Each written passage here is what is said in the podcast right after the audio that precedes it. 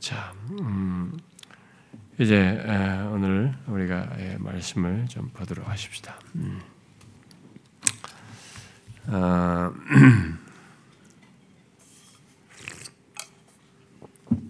어, 바울이 이, 어, 이 구원받은 그리스도인의 삶과 관련해서 이렇게 12장 이하에서 말하는 중에 음, 교회 안에서 이 그 사람들이 나뉘었단 말이에요. 어, 나를 지키는 문제와 먹고 마시는 문제로 믿음이 강한 자와 약한 자 사이에 갈등이 생기고 서로가 나뉘었단 말이죠.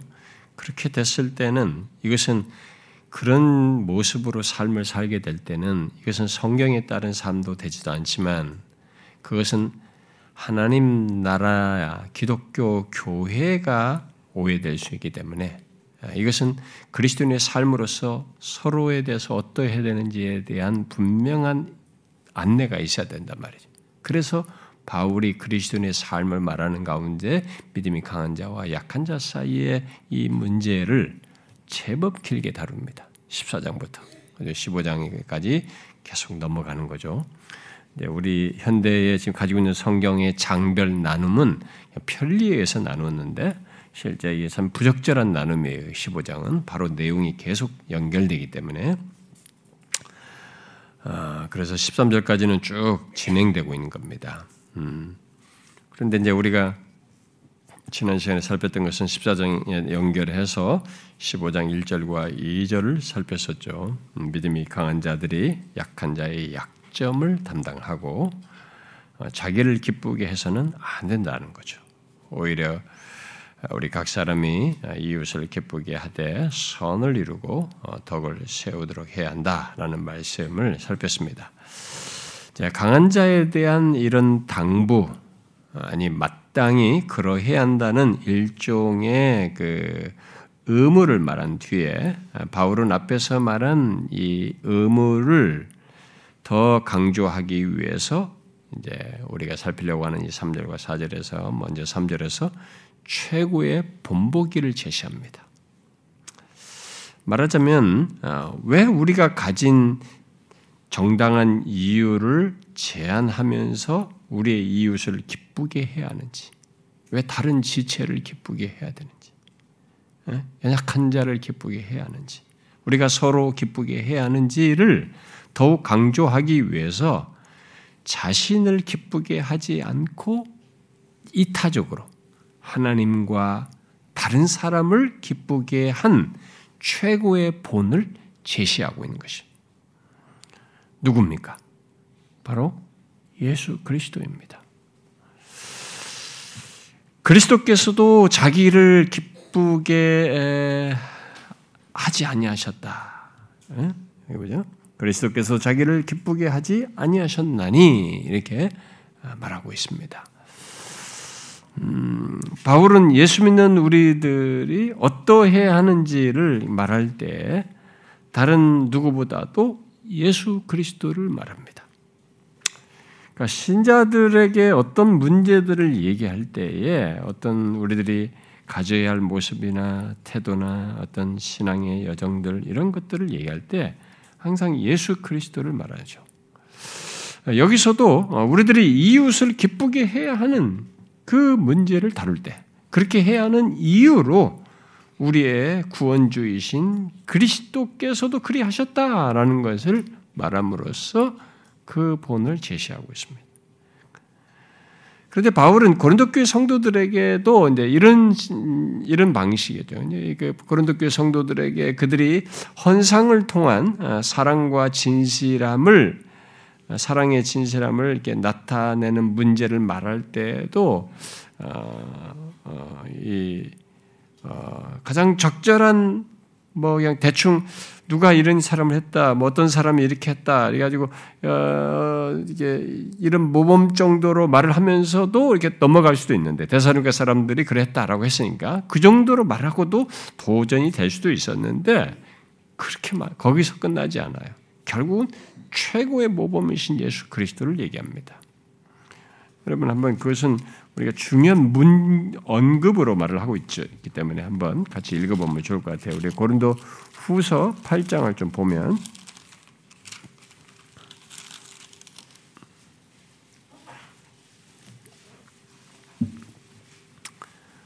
고린도후서 8장 음, 어, 9절을 읽어봅시다. 먼저 8절 9절을 같이 읽어봅시다. 8절 9절. 음, 자 시작. 내가 명령으로 하는 말이 아니요 오직 다른 이들의 간절함을 가지고 너희의 사랑의 진실함을 증명하고자 함이로다. 우리 주 예수 그리스도의 은혜를 너희가 알거니와 부요하신 이로써 너희를 위하여 가난하게 되심은 그의 가난함으로 말미암아 너희를 부요하게 하려 하심이라. 지금 앞에서 이 마게도냐 사람들이 어떻게 헌상을 해서 이렇게 했다. 근데 너희들도 이제 그렇게 하는 문제를 얘기하는 거예요. 그런데 바로 이 예수 그리스도께서 어떻게 하셨는지를 얘기합니다. 어? 어? 그 부유하신 분인데 너희를 위하여 가난하게 하셨, 가난하게 되셨다. 그의 가난한 말면 너희를 부유하게 하셨다. 이, 이것은 더 많은 예수 그리스도에 대한 더 많은 내용을 담고 있고 설명할 내용들이 많지만 바울의 말은 그런 거죠. 이렇게 항상 예수 그리스도를 우리에게 제시한다는 겁니다. 우리의 어떤 것들을 어떤 삶을 얘기할 때도 몸으로 말할 때 예수 그리스도를 이렇게 예로 이렇게 든다는 것이죠. 그리고 또 어, 어, 빌립보 교회 성도들에게 말할 때도 그랬죠. 바울이 그들 사이에 다툼이 있었단 말이에요. 음. 그래서 다툼으로 일치되지 않는 모습에 대한 어떤 해결책을 말을 하기 위해서 어? 이게 뭐 여러 가지 방식으로 이렇게 말을 할 수도 있는데 바울이 누구를 얘기합니까? 여러분 빌립보에서 2장에서 너희 안에 예수의 마음을 품으라고 하잖아요. 근데 여러분 그 말씀은 굉장히 또 유명하지만 잠깐 봅시다. 그래도 빌립보서 2장 봅시다. 빌립보서 2장을 보면 음, 어, 너희 안에 이 마음을 품으라. 곧 그리스도 예수의 마음이니. 그러면서 그 그리스도가 어떻게 하셨는지 그리스도의 마음을 엿보게 하는 내용을 뒤이어서 쭉 얘기합니다. 2절, 6절부터 아, 쭉 얘기하죠. 어떻게 하셨어요? 그는 성부 하나님과 이게 성부 하나님과 우리들을 섬기기 위해서 자신을 한없이 낮추셨습니다. 예, 자신이 근본 하나님의 본체이시지만 자기를 비워서 종의 형체를 가지시고 사람의 모양으로 나타나셔서 자기를 낮추시고 죽기까지 복종하셨습니다. 여러분 제가 빌립보서 2장 6절에서 특별히 그 8절까지 이 내용을 어, 우리가 설교도 했고 여러분 그 책으로도 나와서 공부를 하지만 그리고 예수 믿는 사람들이 이 구절을 많이 읽습니다만 여러분 이 구절을 읽을 때 그냥 읽으면 안 됩니다. 어, 진짜 어, 어, 여러분들이 취할 수 있는 최대한의 그 존중과 또 들을 마음과 겸손함으로 이 내용을 읽어야 돼요. 옛날 믿음의 선배들 중에는요, 어, 어떤 성경을 읽을 때 이렇게 무릎을 꿇었어요. 뭐 옛날 그 유대인들이 서기관들이 필사할 때 야훼라는 이름이 나올 때 먹물을 다시 뒤어 옷을 갈아입고 뭐 먹물을 다시 새로 갈아가지고 어, 하면서 다시 쓰기 시작한 뭐 그런 에피소드도 있었는데 뭐 그런 어떤 형식의 문제가 아니라 그렇게 진중하게 생각하고자 했습니다. 근데 이 말씀은요 우리가 익숙하게 읽으면 안 됩니다. 어, 진짜 많이 묵상할 수 있는 데까지 많이 해야 됩니다. 그리고 여러분들이 20대에 이 말씀 묵상하는 것하고요, 30대 묵상, 신앙생활 하는 여정 중에요. 신앙생활을 계속 하는 한 20대 묵상하는 것하고 30대 묵상하는 것하고 40대 묵상하는 것, 신앙의 연륜에 따라서 내가 또 신앙의 이해가 깊어지는 것에 따라서 정도에 따라서 다 달라요. 굉장히 부유한 내용입니다. 우리를 한없이 그 이 하나님의 크신 은혜, 형용할 수 없는 이 하나님의 놀라우신 행동에 우리로 하여금 겸비케 하고 어, 깊은 감동에 빠지게 하는 내용입니다. 음. 하나님의 본체이시지만 자기를 비워서 종의 형체를 가지시고 사람의 모양으로 자기를 낮추셨습니다. 그리고 죽기까지 복종하셨어요. 왜? 그렇게 낮추어서 성부 하나님과 우리들을 섬기기 위해서 그 모범을 얘기합니다. 그리스도의 그런 모습 속에는 오늘 본문 말씀대로 자기를 기쁘게 하지 않고가 있는 거예요. 이, 런 행동에는 빌립보서 같은 행동은 자기를 기쁘게 하지 않고 대신 하나님과 다른 사람을 기쁘게 하고자 하는 다른 사람을 생각하여서 하는 것이 있는 겁니다. 그 다른 사람은 바로 저와 여러분이에요. 하나님을 기쁘시게 하고 저와 여러분을 구원하고 우리의 유익이 되도록 우리를 기쁘게 하기 위해서 자신을 그렇게 낮추신 거죠. 자기를 기쁘게 하지 않고 자신이 구원하려고 하는 사람들의 최상의 유익을 위해서 영원한 유익을 위해서 그렇게 하기를 원하시는 원하셨고 그렇게 행하신 거죠. 그렇게 자신을 한없이 낮추고 수치와 모욕을 당하셨습니다. 죽기까지.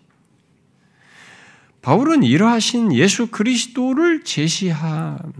우리에게 지금 여기서 본문에서 그리고 그렇게 제시하고 난, 난 뒤에 이어서 이제 구약의 말씀을 인용합니다. 바로 시편 69편을 인용하는 거죠.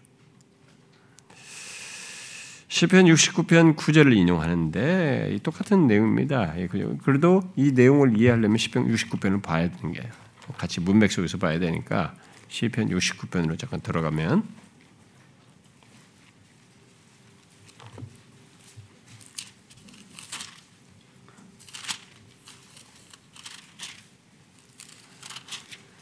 어, 시편 69편을 보면 음, 어, 이 여기서 바울이 이 말씀을 지금 인용한 것은 여기 19, 69편 9절에 나오잖아요. 69편 9절 하반절을 인용한 거죠. 주를 비방하는 비방이 내게 미쳤나이다. 이걸 지금 여기 딱 인용하는 겁니다. 예수 그리스도의 모범을 얘기하면서 그가 그, 런 모욕을 당하셨, 비방을 당하셨다는 것을 여기서 이 말씀을 인용해서 얘기를 합니다. 어, 그런데 바울이 이 말씀을 인용한 것은 결국 자신을 기쁘게 하지 않으신 그리스도를 예표적으로 말하기, 말하고 있었기 때문에 이걸 인용한 것이고 이런 예표적인 내용을 통해서 장차 메시아가 이런 일을 당할 것이다라는 예표적인 예언적인 말로서 이해하여서 이것을 인용하고 있는 것입니다. 아, 근데 이 시, 근데 이 시편 69편은 어, 신약에서 예수 그리스도의 고난과 죽음을 해석하고 설명하기 위해서 자주 인용됩니다. 제가 시간만 있으면 다 어, 여러분들 보고 있을 수 있겠지만 여러분들이 보면 마태복음 27장 34절 48절 마가복음 15장 23절 36절 누가복음 23장 36절 요한복음 2장 17절 15장 25절 뭐 19장 29절 사도행전 1장 20절 로마서 11장 9절 이렇게 이 내용 여기 69편이 신약에 이게 자주 인용이 돼요. 그런데 여기에 그래서 소위 이 시편 69편을 메시아 시편이라고 말하기도 합니다. 자, 그런데 여기에 인용한 이 시편의 내용, 인용한 내용, 음, 내용은 시편의 앞선 내용과 69편의 앞선 내용의 연결 속에서 이제 우리가 좀 이해를 하는, 해야 되는데, 여러분이 그 69편 어, 9절만 보더라도 주를 비방하는 비방이 내게 미쳤나이다 라고 하는데, 예, 뭘 말해요? 그 앞에 먼저 주의 집을 위하는 열성이 나를 삼키고 주를 비방하는 비방이 내게 미쳤나이다 라고 말하고 있습니다. 좀 더 앞으로 가면은 4절부터 좀 읽어보면 좋을 것 같은데 제가 읽어볼게요. 까닭없이 나를 미워하는 자가 나의 머리털보다 많고 부당하게 나의 원수가 되어 나를 끊으려 하는 자가 강하였으니 내가 빼앗지 아니한 것도 물어주게 되었나이다. 하나님이여 주는 나의 우매함을 아시오니 나의 죄가 주 앞에서 숨김이 없나이다. 주 만군의 여호와여 주를 바라는 자들이 나를 인하여 수치를 당하게 하지 마옵소서. 이스라엘의 하나님이여 주를 찾는 자가 나로 말미암아 욕을 당하지 당하게 하지 마옵소서. 내가 주를 위하여 비방을 받아 싸우니 수치가 나의 얼굴에 덮었나이다. 내가 나의 형제에게는 객이 되고 나의 어머니의 자녀에게는 낯선 사람이 되었나이다. 주의 집을 위하는 열성이 나를 삼키고 주를 비방하는 비방이 내게 미쳤나이다. 이렇게 말했어요. 자, 이 내용은 우리가 어, 인용한 구절의 이 내용은 자기 주변 여기 지금 앞에서부터 마찬가지겠습니다만은 음, 다 내포하고 있지만은 자기 주변의 사람들로부터 어, 곧 친구로부터 버림을 당하고 또 자기의 원수들로부터 공격을 받았던 의로운 한 사람의 경험과 관련되어 있습니다. 결국 이 시인의 경험이기도 하겠습니다. 이 의로운 한 사람의 경험과 관련되어 있습니다. 근데 그가 너무 부당한 대우를 받고 고난을 당하는 거죠. 어, 그런데 그것을 여기서 69편은 아주 생생하게 진술하고 있습니다. 특히 이 시인은 주의 집을 위하는 열성이 나를 삼켰다. 나를 삼키고 주를 비방으 로 비방이 내게 미쳤다라는 말을 이게 하고 있어요. 그래서 지금 그걸 인용한 건데, 그래서 이 말은 결국 자신을 향한 모든 비방이 주를 비방하는 것임을 말하는 것입니다. 자를 주를 향해서 하는 비방인데 그게 자기 자기에게 하는 거죠. 그래서 자기를 향한 모든 비방은 자신을 다 주를 향한 비방인 것이에요. 그것을 시인은 일단 말한 겁니다. 그런데 바울이 바로 그 내용을 여기 예수 그리스도에게 성취된 것으로 연결해서 말을 하고 있는 것입니다. 바로 그런 일이 그리스도에게 그대로 성취되어 나타났다라는 것이에요. 그 사람들이 하나님께 퍼붓는 비방이 그리스도에게 그대로 이렇게 돌아갔다는 것입니다. 하나님께 퍼붓는 비방이. 그러니까 하나님에 대한 인간의 모든 적대감이 바로 하나님을 향한 비방과 비난이 의로운 고난자이신 그리스도께 미쳤다는 것입니다. 바울은 바로 그런 사실을 그렇게 공격의 희생자가 되신 예수 그리스도를 본문에서 자기를 기쁘게 하지 아니하는 것의 한 예로 말을 하고 있어요. 어, 특이하죠. 그, 그, 그런 것을, 그런 모습을 한, 그런 비방을 받는 이것을 다 하나님께 갈 것인데 자기가 다 받는 거예요, 지금. 그것을 자기를 기쁘게 하지 아니한 것의 모습으로 얘기를 하고 있는 것입니다. 그리고 그 사실을 여기 어, 로마 예, 여기 로마서 15장 1절 2절에서 말한 의무와 연결해서 지금 말하고 있는 겁니다. 뭐라고 그랬어요? 앞에서요. 우리 각 사람이 이웃을 기쁘게 하되. 그렇죠? 예수 믿는 우리들이 각 사람을 기쁘게 하는, 해야 하는 이 의무와 예수 그리스도께서 그렇게, 그런 모습으로 모범을 가지신 것과 연결해서 말하고 있습니다. 자, 그러면은 질문이 생겨요. 과연 그렇게 예수 그리스도께서 비난을 받고 치욕을 당하는 것과 과연 우리가 이웃을 기쁘게 하는 의무가 어떻게 연관이 된다는 얘기인가? 이게 음? 어, 뭐, 뭐 어떻게 연결을 시켜서 지금 말을 하고자 하는 것인가? 질문이 생기죠. 아, 바울은 우리들이 이웃을 기쁘게 하는 데 있어서 그리스도께서 하나님을 향한 인간의 모든 적대감을 다 견디시고 자기를 기쁘게 하지 아니하셨고 하나님의 명예와 하나님의 영광에 대한 열심 때문에 예? 모든 비방을 감당했다는 것을 모범으로 말하면서 연결하고 있는 것입니다. 그렇게 강한 자들이 먹고 마시는 문제로 그래서 강한 자들이 먹고 마신 문제로 다른 지체들에게 부정적인 영향을 미치고 덕을 세우지 않으면서 자신을 기쁘겠다고 기쁘게 하겠다고 하는 이런 고집을 부리는 것이 과연 가능하냐? 그래서는 안 되는 게 아니냐라고 말하는 겁니다.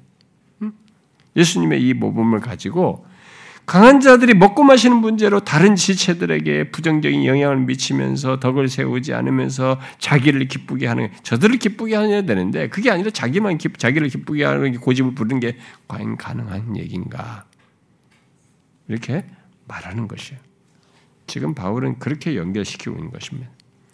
결국 바울은 그리스도께서 하나님의 명예, 하나님의 영광을 위하여 기꺼이 멸시를 당했 기 때문에 강한 자도 특정 음식에 대한 자신의 고집이나 갈망을 버려야 한다라고 연결해서 말을 하고 있는 것입니다. 바울은 바로 그런 모습과 삶을 그런 모습과 삶을 우리가 생각할 때는 그리스도를 생각함으로 해야 된다라고 하면서 그리스도로 연결해서 말하고 있는 것이죠.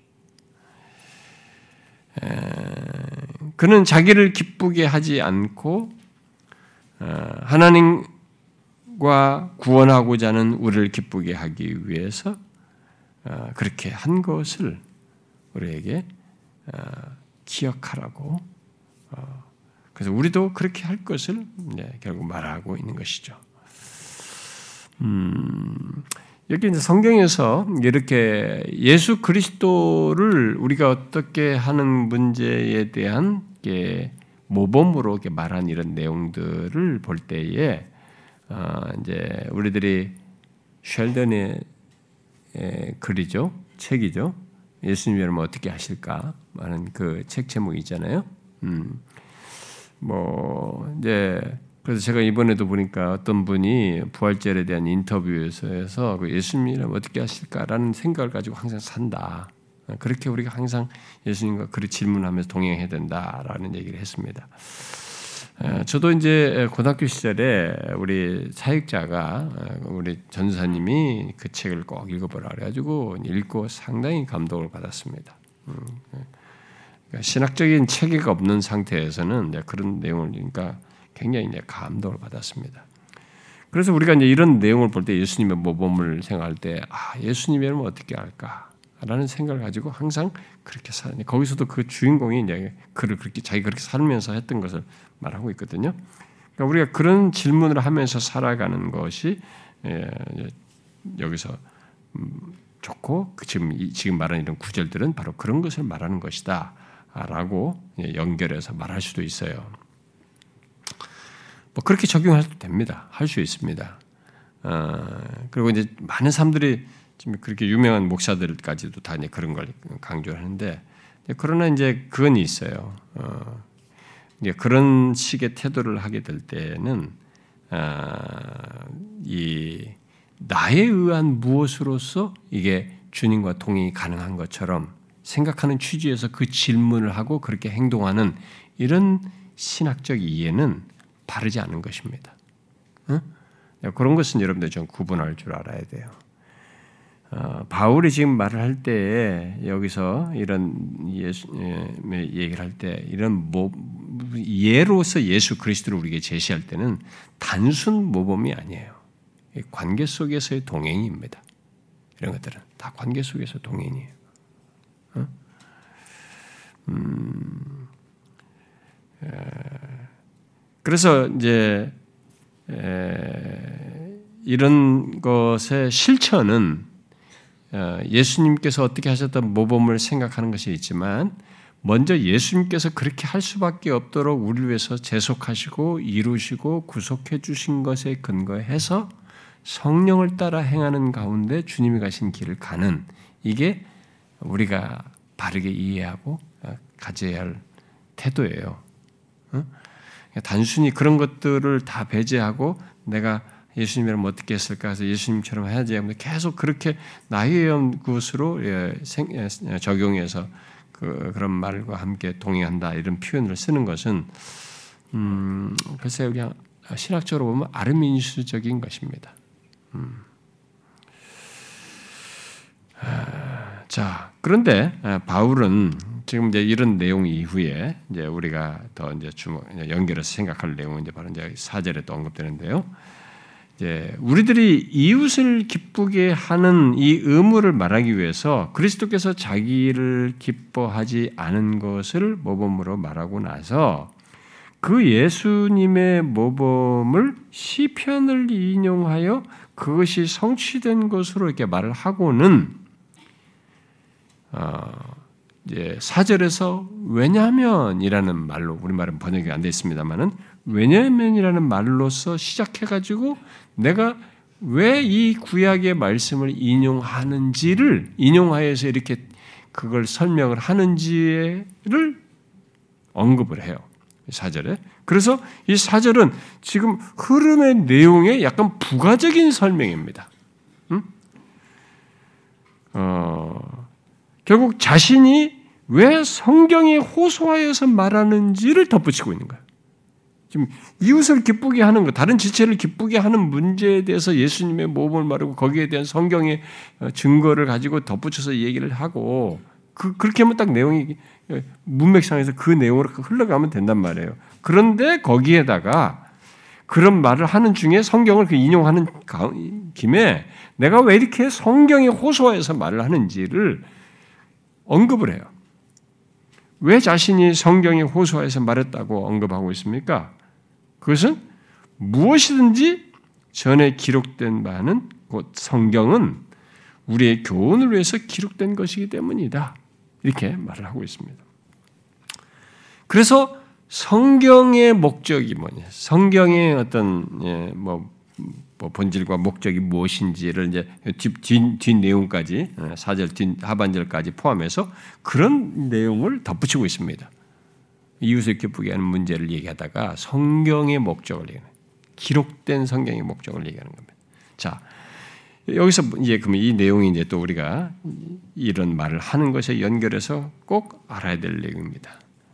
그러니까 왜 저런 말씀을 뭐 이렇게 이름 몰라도 되는데 뭐 그런 얘기 안 하고 넘어가도 되는데 뭐 예수님이 이렇게 하셨다니 짤막한 문구를 인용해서 이렇게 말을 하냐? 어? 네, 이런 것을 통해서 우리가 성경에 대한 이해를 정확히 가져야 되는 겁니다. 지금 바울이 그래서 갖도록 하는 말을 덧붙이는 겁니다. 자, 여러분 성경에 기록된 것은 그러면 어떤 목적을 가지고 있다고 말하고 있습니까? 여기서 이 내용에서 음? 성경에 기록된 것은 어떤 목적을 가지고 있는 것입니까? 여기 기록된 대로요. 그것이 무엇이든지 기록된 말씀은 일단 우리의 교훈을 위해서 기록된 겁니다. 아, 단순히 우리에게 지식을 갖게 하기 위함이 아닙니다. 성경을 지식을 갖기 위해서 하는 사람들은 여기서 실패하게 됩니다. 그리고 황당해 여기요. 아니 성경이라는데 무슨 이렇게 살인해 죽이라 뭐 없애라 전멸하라 그리고 무슨 막 이렇게 무슨 죄들이 자기들끼리 많은 죄들이 말이죠. 이런 죄들을 말 상상할 수 없는 죄들이 다 나열되고 이해할 수 없는 거예요. 그래서 좋아하는 것은 그냥 그 성경이 원래 성경이 말하는 교훈을 받는 상태가 아닌 사람에게서 성경에서 조금 관심 있게 볼 내용은 잠언이나 전도서, 산상수훈 뭐 이 정도밖에 안 돼요. 없습니다 그 사람들이. 그런데 성경은 단순히 지식을 위함이 아닙니다. 우리를 교훈하기 위한 것이에요. 바울이 그것을 실제로 당시 교회 그리스도인 어, 이 교회 그리스도인들에게 어, 이게 시작 시대니까 구약 시대가 기록되어 있잖아요. 구약 성경을 사용해서 그들에게 교훈하는 그 서신을 쓸 때 각 교회의 서신을 쓸 때 구약의 성경을 말해 가지고 그들에게 교훈하는 그런 신뢰들이 성경에 있잖아요. 어, 예를 들면 고린도 교회 성도들에게 얘기를 합니다. 그들의 문제가 많잖아요. 그 교회 성도들에게 구약의 에, 내용을 인용을 해가지고 그들에게 교훈을 하는 그런 것을 볼 수 있습니다. 아, 그걸 한번 좀 찾아서 읽어봅시다. 여러분 고린도 전서를 10장을 아, 봅시다. 고린도 10장. 네, 그 이런 신뢰를 통해서 우리가 이제 더 확실하게 알아야 되겠죠. 이 본문이 말하는 말을. 음, 거기 10 장 1절부터 5절을 먼저 어, 읽어봅시다. 음, 제가 읽어볼게요. 형제들아 나는 너희가 알지 못하기를 원하지 아니하노니 우리 조상들이 다 구름 아래 있고 바다 가운데로 지나며 모세에게 속하여 다 구름과 바다에서 세례를 받고 다 같은 신령한 음식을 먹으며 다 같은 신령한 음료를 마셨으니 이는 그들을 따르는 신령한 반석으로부터 마셨음에 그 반석은 곧 그리스도시라. 그러나 그들이 그들의 다수를 하나님이 기뻐하지 아니하셨으므로 그들이 광야에서 멸망을 받았네. 이건 뭔 얘기입니까? 이들이 구름 기도가 불 기도 가운데 이렇게 인도하고 뭐 이게 인도받으면서 이 홍해를 건너면서 있었던 이런 내용들을 이제 아, 그리고 반석에서 난 물을 먹었던 것 이런 것들을 지금 다 얘기한 거잖아요. 자 이렇게 말하고 난 다음에 6절 같이 읽어봐요. 시작. 이러한 일은 우리의 본보기가 되어 우리로 하여금 그들이 악을 즐겨한 것 같이 즐겨하는 자가 되지 않게 하려 함이라. 구약의 내용이 이게 다 뭐냐? 뭔가 우리에게 교훈하는 것이다. 교훈하기 위한 것이다. 바로 이런 교훈을 하기 위해 우리에게 본보기 우리의 본보기가 되어서 우리로 하여금 그들이 악을 즐겨 같이 즐겨한 자가 되지 않게 하려고 한 것이다. 어? 그 구약에 있는 그 내용이 그런 일이 우리에게 이런 교훈을 주기 위함이다. 구약의 내용 가지고 이해를 하고 있어요. 자, 그리고 계속해서 이제 7절을 좀 더 보면 제가 먼저 읽을게요. 그들 가운데 어떤 사람들과 같이 너희는 우상 숭배하는 자가 되지 말라. 기록된 바 백성이 앉아서 먹고 마시며 일어나서 뛰논다 함과 같으냐. 그들 중에 어떤 사람들이 음행하다가 하루에 2만 3천 명이 죽었나니 우리는 그들과 같이 음행하지 말자. 그들 가운데 어떤 사람은 어떤 사람들이 원망하다가 멸망시키는 자에게 멸망하여 그들 가운데 어떤 사람들이 주를 시험하다가 뱀에게 멸망하였나니 우리는 그들과 같이 시험하지 말자. 그들 가운데 어떤 사람들이 원망하다가 멸망시키는 자에게 멸망하였나니 너희는 그들과 같이 원망하지 말라. 자, 11절 같이 읽어봅시다. 시작. 그들에게 일어난 이런 일은 본보기가 되고 또한 말세를 만난 우리를 깨우치기 위하여 기록되었느냐. 구약의 이런 내용이 왜 기록되어 있느냐? 자, 그런 일들은 본보기가 되고 또한 말세를 만나는 우리를 깨우치게 한 것이다. 바로 우리를 교훈하기 위한 것이다. 라고 지금 말하고 있는 것입니다. 그러면서 12절 다시 읽어봐요. 시작. 그런즉 선줄로 생각하는 자는 넘어질까 조심하라. 죠 아, 바로 이런 교훈을 우리에게 구약을 통해서 그대로 합니다. 자, 물론 바울은 예, 여러분 더 잘 알고 있는 유명한 말씀이죠. 이제 음, 디모데 후서 3장에서 어, 이 본문에서 그 무엇이든지 기록된 바로 말하는 것 바로 성경이죠. 성경이 우리를 교훈하기 위해 위에서 기록되었다라고 간단히 말하는 것을 이제 좀 더 상세하게 설명하죠. 우리는 여기 교훈이라는 말로 바울은 설명 아, 단어로 말을 했지만 이 내용을 좀 더 상세하게 어, 디모데후서 3장에서는 말을 하죠. 어, 뭐 여러분들이 다 익숙하게 알지만 연결해서 또 살펴봅시다. 같이 봐야 되니까 디모데후서 음, 3장을 아, 좀 보시면 자 디모데후서 3장 음, 자, 15절부터 17절까지 다 읽어봅시다. 16, 17인데 15절부터 쭉 같이 읽어봅시다. 시작. 또 어려서부터 성경을 알았나니 성경은 능히 너로 하여금 그리스도 예수 안에 있는 믿음으로 말미암아 구원에 이르게 하는 지혜가 있게 하는 모든 성경은 하나님의 감동으로 된 것으로 교훈과 책망과 바르게 함과 의로 교육하기에 유익하니 이는 하나님의 사람으로 온전하게 하며 모든 선한 일을 행할 능력을 갖추게 하려 합니다. 음, 성경은 음, 15절에서 말한 것처럼 그리스도 예수 안에 있는 믿음으로 말미암아 구원에 이르게 하는 지혜를 갖게 하는 이런 일차적인 것이 있습니다. 그런데 구체적으로 우리의 삶과 관련해서 이제 16절에서 말한 것처럼 모든 성경은 하나님의 감동으로 된 것으로 교훈, 책망, 바르게 함, 의로 교육하기에 유익한 거죠. 그래서 하나님의 사람으로 온전하게 하고 모든 선한 일을 행할 능력을 갖추게 합니다.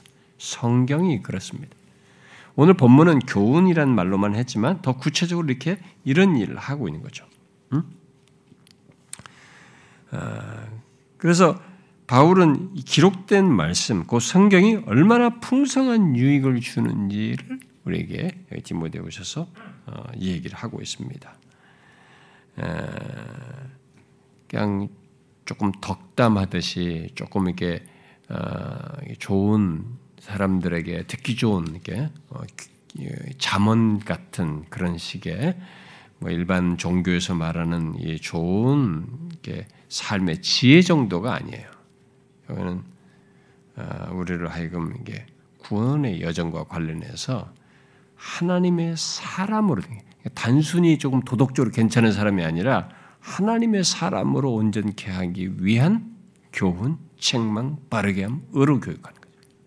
이런 일을 하는 거죠. 그래서 어, 하나님 말씀을 듣는데 아, 좋은 얘기만 하고 기분 좋게 가는 게 아니라 우리 속이 뒤집어지기도 하는 겁니다. 어, 예, 책망도 받는 거죠. 어, 책망받는 걸 싫어하고 예. 근데 뭐 누가 책망하려고 하는 게 아니라 하나님 말씀 자체가 자신의 상태와 맞물려서 교훈도 되지만 책망이 되는 거죠. 하나님의 사람으로 세우는 것입니다. 아, 이런 일은 이 세상이 어떤 것으로 되지 않습니다. 아, 이 세상이 어떤 그 교훈이나 이런 거 가지고 도덕집이나 이런 걸 가지고 되지 않습니다. 하나님의 사람으로 세워지는 일은 하나님의 말씀이에요. 성경으로 되는 것입니다. 그런데 바울은 이제 오늘 그 본문에서 기록된 말씀, 그 성경이 교훈을 준다는 것에서 끝나질 않고 우리에게 인내와 위로 더 나아가서 우리의 소망과도 관련되어 있다는 것을 본문에서 말해주고 있습니다. 그렇죠? 그 14절, 15장 4절 하반절에서 음? 어, 우리의 교훈을 기록된 것이니 해놓고는 우리로 하여금 인내로 또는 성경의 위로로 소망을 가지게 함이라 이렇게 말하고 있습니다. 자 질문해 보겠습니다. 음, 여러분은 기록된 하나님의 말씀이 어, 우리를 교훈하여, 그러니까 나를 교훈하여 위로와 인내를 갖게 한다는 것을 알고 경험하고 있어요? 성경이 나를 교훈하여 위로와 인내를 갖게 한다는 것을 여러분들이 알고 또 경험하느냐 하는 거예요. 그렇습니까? 기록된 말씀이 주는 위로 또는 인내 이게 뭐예요, 여러분? 하나님의 백성으로서 살도록 붙들어주고 어, 힘을 갖도록 하고 위로해 주는 것. 더 나아가서 신앙의 여정을 잘 가며 견디도록 하는 것을 하나님의 말씀을 통해서 알고 경험하고 있느냐 하는 거죠. 그게 없으면 그 사람은 신자가 아닙니다. 어. 물론 그런 일은 성경 자체가 그렇게 한다는 얘기가 아닙니다. 그것은 디모데후서 3장 16절 말씀대로 모든 성경이 하나님의 감동으로 된 것이어서 성령의 감동으로 된 것이어서 성령께서 그 말씀을 통해서 그 같은 역사를 하는 겁니다. 하나님의 말씀과 성령은 분리되지 않습니다. 그렇기 때문에 성경에서 말할 때 하나님의 기록된 바 이렇게 말할 때는 히브리서가 기록된 것을 말할 때 성령이 말하기를 이렇게 또 말하잖아요. 그러니까 하나만 얘기해도 그것은 성, 말씀과 성령은 분리되지 않아요. 이게 아예. 그런데 우리들의 현실 교회에서 사람들이 그 분리를 합니다. 말씀과 성령을. 어, 어떤 사람은 이렇게 문자주의를 문자적으로 이렇게 함으로써 성령을 분리하고 말씀과 그 달리 성령을 얘기하면서 말씀이 말하는 것과 이게 분리를 시키는 이런 실수를 사람들이 합니다. 그런데 그것은 이제 우리들이 만드는 것이고 성경이 말할 때는 이 말씀과 성령은 분리되지 않아요. 어, 본문이 말하는 것은 그런 분리되지 않은 역사를 전제하고 말하는 것입니다. 자, 어쨌든 기록된 하나님의 말씀은 성령의 역사를 통해서 교훈과 책망과 바르게 함과 의로 교육하여서 하나님의 사람으로 세웁니다. 하나님의 사람으로. 그리고 그리스도인으로서 사는 가운데 필요한 위로와 인내를 갖게 합니다. 실제로 우리는 믿음으로 사는 가운데, 신자로서 그리스도인으로 사는 가운데 힘들고 혼란스럽고 또, 어, 그, 어려울 때 기록된 하나님의 말씀을 통해서 위로를 얻고 인내하면서 나아갑니다. 신자들은 그래요. 존 머레이는 여기 인내는 견딤과 버팀이다 라고 이렇게 설명을 했어요. 그러니까 예수 믿는 자로서 살아가는 가운데 수많은 시련과 아, 이그 방해와 어떤 박해 속에서 어, 우리가 견디며 버티게 하는 그 방편은 하나님 말씀이에요. 하나님께서 이렇게 말씀하셨고 또 말씀하신 것이 나에게 그 상황에 대한 판단과 행동과 위로를 갖게 하고 이렇게 어? 그것을 버티게 하는 거죠. 어, 성령께서 우리 안에서 그렇게 말씀을 통해서 역사하시는 거죠. 그래서 우리에게 만일 하나님의 말씀을 통해서 어, 위로를 얻지 못하고 인내를 갖는 것이 없다면 어, 우리는 그, 그 사람은 정상적인 신자도 아니에요, 사실은. 그게 없다면 그건 신자가 아닙니다. 그리고 신자인데 그런 것이 없다면 우리는 신앙생활을 잘 할 수 없습니다. 어, 견뎌낼 수가 없어요. 그게 없으면.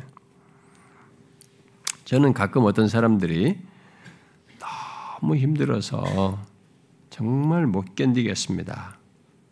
라고 말하다가 하나님의 말씀을 통해서 다시 회복되고 위로를 받고 견디면서 나아가는 것을 한 달, 두 달, 1년, 2년이 아니라 그런 식으로 힘들다고 하는 것을 계속 살면서 빈번하게 고백을 하면서 10년, 20년, 30년을 지나는 것을 봐왔어요. 바로 하나님의 말씀을 통해서. 다르게 버틴 게 아니었어요. 그 말씀을 통해서 성령께서 그 사람을 그 견디게 하는 겁니다. 도저히 못 견디겠어요. 정말 못할 것 같습니다. 라고 하는데 이 사람이 하나님의 말씀을 듣고 다시 견디는 거예요. 계속 나아가는 것입니다. 우리 신앙의 여정이 그렇습니다. 신앙의 여정이.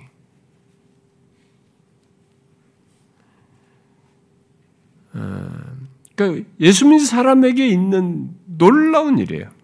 이게. 그러니까 우리는 이제 신앙생활 속에 흔한 일이고 이것이 우리의 삶에서 신앙 여정에서 가장 중요한 방편이고 삶의 내용이에요, 사실은. 뭐, 뭐 일상적인 거죠. 그렇기 때문에 우리는 그것의 특별함을 잘 모르지만 이게 없는 사람들은 일상에서 힘들거나 뭐 하거나 뭐 하는 이게 방향이 없어요. 우연한 걸 다 기대하는 겁니다. 진짜 뭐라도 하나 정말 해괴망측한 것까지 들어서 자기에게 적용하려고 그래요. 우리가 이번에 제주 있으면서 어떤 식당에 가서 밥을 먹는데 30대 우리 교회가 센터가 있는 지역이 제주도의 영어마을하고 좀 가깝습니다. 그, 거기 외국 대학들이 들어와가지고 우리 나라 학생들이 고등학교 과정을 배우잖아요. 뭐 그게 뭐 1년 공부하는데 1억도 넘다 그러더라고요. 한, 한 애들이 자기 자녀들이. 근데 그게 이제 주로 엄마들이 와 있어요. 젊은 젊은 엄마들인데 그러니까 이제 그 그게 같이 대정읍입니다. 우리 센터가 있는 거. 근데 그치 이제 그런 그런 사람들이에요. 근데 식당에서 이제 있는데 그 사람들이 거기까지 온 것 같더라고요. 30대 엄마들이 앉아서 있는데 전본 얘기하는 거예요. 어? 근데 뭐 어디 어디 어딜 가서 이렇게 하라 그러다. 그 그가 걔가 뭐 인생을 잘 살려면 뭐 서른두 살에 결혼하라고 그랬다고. 그런 얘기를 듣고 자기 자녀들을 거기에 맞추는 거예요. 서른두 살에 결혼해 전본 걸 가지고. 그러니까 그렇게 해도 진짜 허무맹랑한 것에 의존합니다. 인생을 그런 것에 걸고 맡겨서 살아가요. 정말 안타깝잖아요. 근데 여기 저기 정치인들도 있잖아요. 정치 국회의원 되기 위해서든 뭐 대통령이든 뭐 이런 거 할 때 전보지 않습니까, 여러분 가서 어? 어디가 되겠냐, 어디가 그런 것에 자신의 인생의 방향을 맡깁니다. 그 힘들 때는 그걸 해결하기 위해서 의지하는 것이 푸는 거예요. 술이든 뭐든 정, 정신을 흐리게 하는 이런 수단을 이용해서 푸는 겁니다. 없어요. 그러니까 내가 가지고 있는 생각과 감정이 반드시 옳은 것은 아니거든요. 이게 격동되어서 힘들어서 뭔가 격동되지만 이것이 어떠하면 이런 중에도 내가 어떤 길을 가야 되고 무엇이 옳은지 과연 내가 가지고 있는 감정과 판단이 바른지 이런 것들을 분별해서 방향을 제시해주고 또 거기에 대해서 그 힘들면 힘든 대로 나를 어떻게 소망을 갖게 하고 위로를 갖게 하는 이 다양한 어떤 역사가 내게 있을 수 있는데 이런 모든 일을 무엇이 하냐면 하나님 백성들에게는 하나님의 말씀이 하는 거예요. 성경이 하는 성령이 하는 것입니다. 교훈하고 책망하고 바르게 하고 그렇게 이렇게 이런 모든 순간순간의 힘든 것들을 다 그렇게 말씀으로 위로하고 인내하고 버티도록 하는 것입니다. 이건 특별한 것입니다. 우리가 이거 없으면 우리는 완전히 방향을 잃고 삽니다. 고작 해봐야 자극적이고 감각적이고 이게 마취되는 거 말이죠. 그런 것에 의존할 수밖에 없는. 어? 우연한 것들, 점이나 보고 막 이런 것들에 대해서. 아니에요, 지금. 성령께서 기록된 말씀을 통해서 이렇게 역사하시는 것이 없으면 우리 중에 그 누구도 믿음의 예정을 힘내어서 가지 못합니다. 그리고 인내하지 못합니다. 바로 그 일을 하는 겁니다. 성령께서 그의 말씀을 통해서. 그러니까 이 말씀을 기능적으로 생각하는 게 아니에요. 실제 경험이잖아요. 여러분들이 그동안에 힘든 시간들, 인생이 여기까지 믿음을 지키며 신자로서 여기까지 오게 된 것이 뭡니까? 여러분 스스로였습니까? 여러분 스스로인 게 아니죠. 그 시간 동안에 무엇이 있었습니까? 하나님의 말씀이 있었어요. 성령께서 그 말씀을 통해서 우리를 각각 붙들어 준 것입니다. 지금의 상태가 되게 한 것이고 지금의 현재를 있도록 현재에 있도록 하신 것입니다. 바로 그걸 얘기하는 거죠. 그런데 바울은 하나님의 말씀을 통해서 인내와 위로를 갖는 것 뿐만 아니라 오늘 본문에서 뭘 얘기하고 있어요? 소망을 갖게 된다라고 말하고 있습니다. 이 본문의 표현을 이 본문의 내용을 14절 4절의 표현을 반영해서 말을 하면은 인내와 위로를 통해서 또는 인내와 위로 때문에 소망을 갖게 된다라는 말이 되는 겁니다. 그러니까 바울이 쓰는 이제 표현을 따라서 이 소망을 이해해야 되는 거죠. 자, 인내와 위로를 통해서 또는 인내와 위로 때문에 소망을 갖게 된다. 이게 뭐입니까, 여러분? 여기 존 머레이가 여기 소망은 신자가 품고 있는 마음의 상태다. 여기서 말하는 소망은 그걸 말하는 것이다. 라고 얘기를 했어요. 그러니까 보통 소망을 이렇게 말을 하게 되면 바라는 대상을 생각하게 되죠. 어? 우리가 소망의 대상이죠. 바라는 대상을 생각하게 되는데 바울은 여기서 소망을 가진다라고 지금 말을 하고 있다는 거죠. 그래서 여기서 소망을 가진다라는 이 표현을, 표현을 통해서 결국 소망을 발휘하는 것을 말하고 있다는 것입니다. 마치 하나님을 위해 그 원수의 비방을 견디신 예수님, 하나님의 이름을 위해 고난 당하신 예수님께서 그런 인내를 통해서 자기 앞에 즐거움, 장래를 바라면서 소망을 발휘했던 것처럼 말이죠. 바울은 우리들이 그렇게 소망을 발휘하는 것이 기록된 하나님의 말씀으로부터 유래한다라고 말하고 있는 것입니다. 좀 더 확장해서 말을 하면, 연결해서 말하면, 기록된 하나님의 말씀, 그 성경으로부터 얻는 교훈과 인내와 위로가 모두 소망을 발휘하도록 기여한다는 것입니다. 자, 그러면 이것이 우리 현실적으로 한번 생각을 해봐야 되겠죠? 이 표현망이 뭐라고 말한다라는 이해만 갖는 게 아니라 적용적으로 한번 생각해 봐야 돼. 정말 그렇습니까, 여러분? 생각해 보세요. 성경으로부터 얻은 교훈과 인내와 위로가 모두 소망을 발휘하도록 기여하는가? 여러분은 이것을 경험하고 있어요? 잘 생각해 봐요. 우리가 이제 성경에 이런 표현이 있으니까 아 그게 진짜 그렇네라고 이게 인지를 하게 되고 좀 이제 정확하게 설명이 되는 인식을 이렇게 지식을 갖게 되는 거 되는데 실제 우리가 경험적으로는 그렇게 이해가 없어도 경험적으로 가질 수 있어요. 분명히 신자들이 가지고 있을 겁니다 이게. 하나님의 말씀을 통해 교훈을 얻고 또 인내와 위로를 얻고 그것을 통해서 소망을 발휘하는 것. 바로 그런 것이 있느냐는 거죠. 잘 생각해 봐요. 잘 보면 신자들에게는 다 이게 있습니다.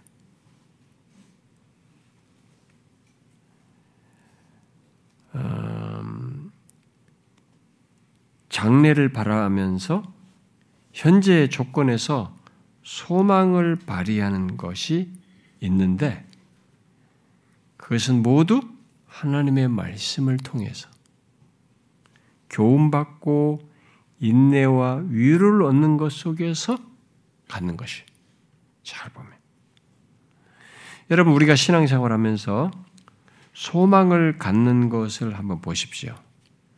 현재적으로 소망을 품고 어, 나아가는 것 이런 것을 한번 잘 보세요. 바로 하나님의 말씀으로부터요.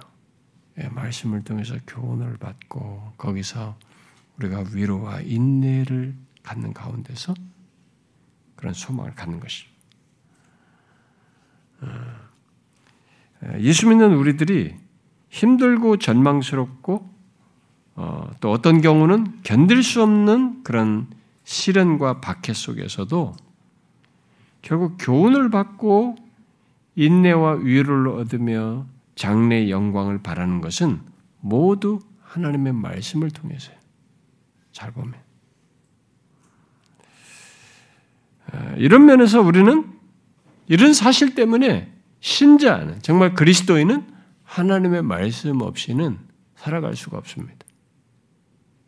그리고 하나님의 말씀으로부터 멀어지면 그만큼 그것에 따른 어떤 경험을 해요. 그런 또 상태를 갖게 됩니다. 하나님의 말씀으로부터 멀어지면 일단 우리 영혼의 상태와 삶의 모든 것, 삶의 방향, 또 판, 우리가 어떤 삶 속에서 하는 판단, 어떤 결정 등이 신자답지 않게 됩니다. 그 모든 것을 하나님의 계시 속에서 얻는 교훈과 인내와 위로와 소망 없이 갖고 판단하고 결, 어떤 것을 결정할 것이기 때문에 곁길로 가게 돼요. 신자답지 않게 되는 것입니다. 음, 뭐 지식적으로는 다 이게 알아도 경험적으로 그렇게 되는 것을 여러분 사실 수긍 안 할 수도 있지만 우리의 삶을 돌아보면 그렇습니다.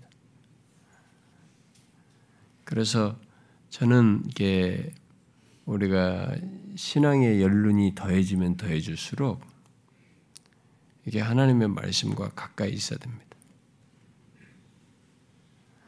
어, 말씀이 없으면 내가 가지고 있는 판단력과 내 감정의 소용돌이와 또 의지를 발휘해서 나아가는 이 삶의 방향들이 예, 그냥 내 안에서 나오는 것에 따라서 움직여요. 본성적이죠.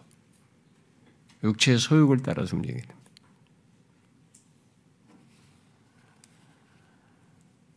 여러분 이것은 우리가 있는 특권입니다. 예, 하나님의 말씀을 따라서 이렇게 그런 경험을 하면서 교훈과 인내와 어? 위로를 얻으면서 소망을 발휘하면서 가는 이것은 우리에게 엄청난 특권이에요.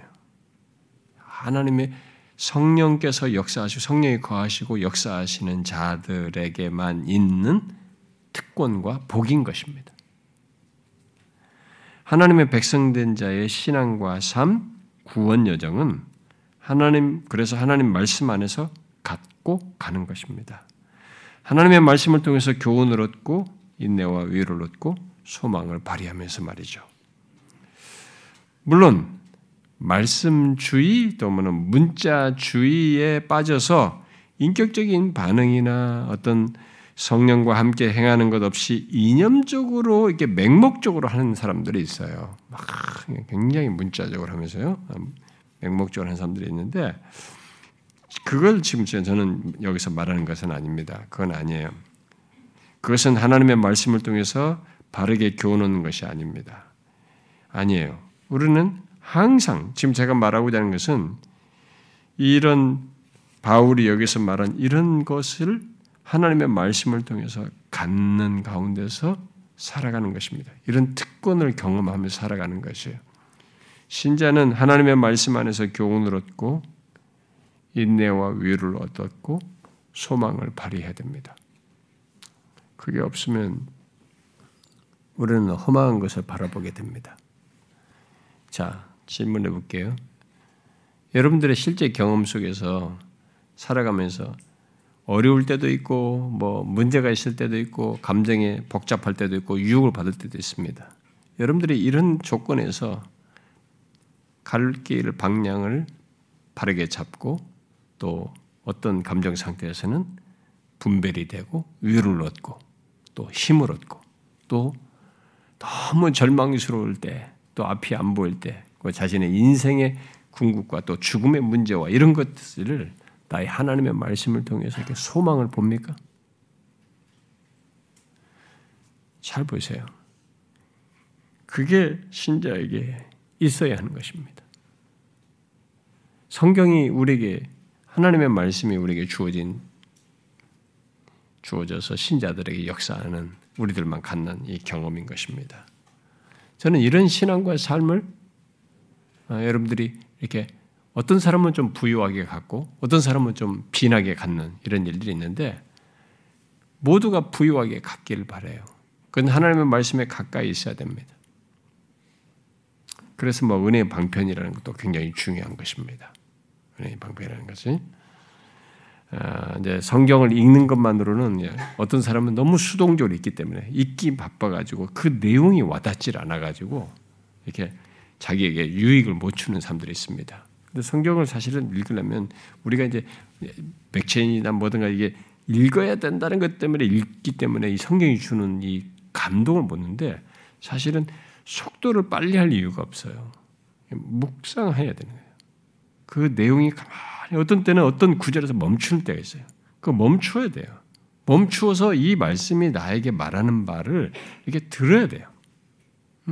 거기서 우리는 위로와 인내, 소망을 발휘하는 이런 말씀을 통한 역사를 경험하게 되는 것입니다. 아, 그, 그게 안 되는 사람들이 이제 그 하나님의 말씀을 좀 들으면 그 성경을 가지고 이 강론한 이 내용을 들음으로써 더 유익을 줄 수도 있는데, 아, 근데 저는 한 가지 좀 우려가 있어요. 너무나 많은 사람들이 유튜브나 막 이런 것들에 아주 요즘은 있어가지고 막 홍수잖아요. 어, 제가 오늘도 그 신문을 보니까 부활절 인터뷰하는 것에서 어떤 목사가 자기 교회 성도들은 만 명인데 이 유튜브로 어, 참여하는 유튜브 성도가 무슨 2만 명이라나 막 그렇다는 거예요. 이게, 이게 지금 하나님의 역사이고 이게 초대교회 같은 현상이고 뭐주 조금 이렇게 얘기하더라고요. 어, 이제 그런 것에 의해서 사람들인데 모르겠어요. 이렇게 그 유튜브로 많이 듣는다고 하는 사람들이 뭐 좋은 사람을 통해 들을 수도 있겠지만은 어, 그냥 대중적인 사람들이에요. 그렇게 많이 듣는 것은 이 우리가 어떤 연예계든 뭐든 이것도 대중적인 게 있잖아요. 대중적인 사람들을 많이 따라가요.